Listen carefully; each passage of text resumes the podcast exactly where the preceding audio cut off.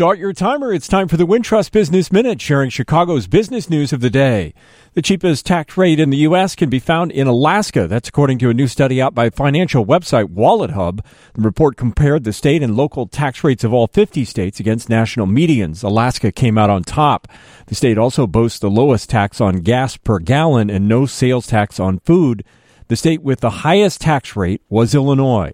The founder of the Mr. Beef stand in Chicago's River North has died. Joe Zucchero had been battling non-Hodgkin's lymphoma. He died last Wednesday at the age of 69. He and his brother opened the stand on North Orleans in 1979. It grew in popularity and inspired the TV show The Bear. Zucchero's son says Mr. Beef will continue to operate. Facebook has started sending out an additional $30 payments to nearly 1 million Illinois users who successfully cashed their initial payments of $397 last year. It's part of that landmark biometric privacy settlement case. The additional payment is coming from $43 million left over after nearly 100,000 state residents filed claims but didn't cash the checks they were sent.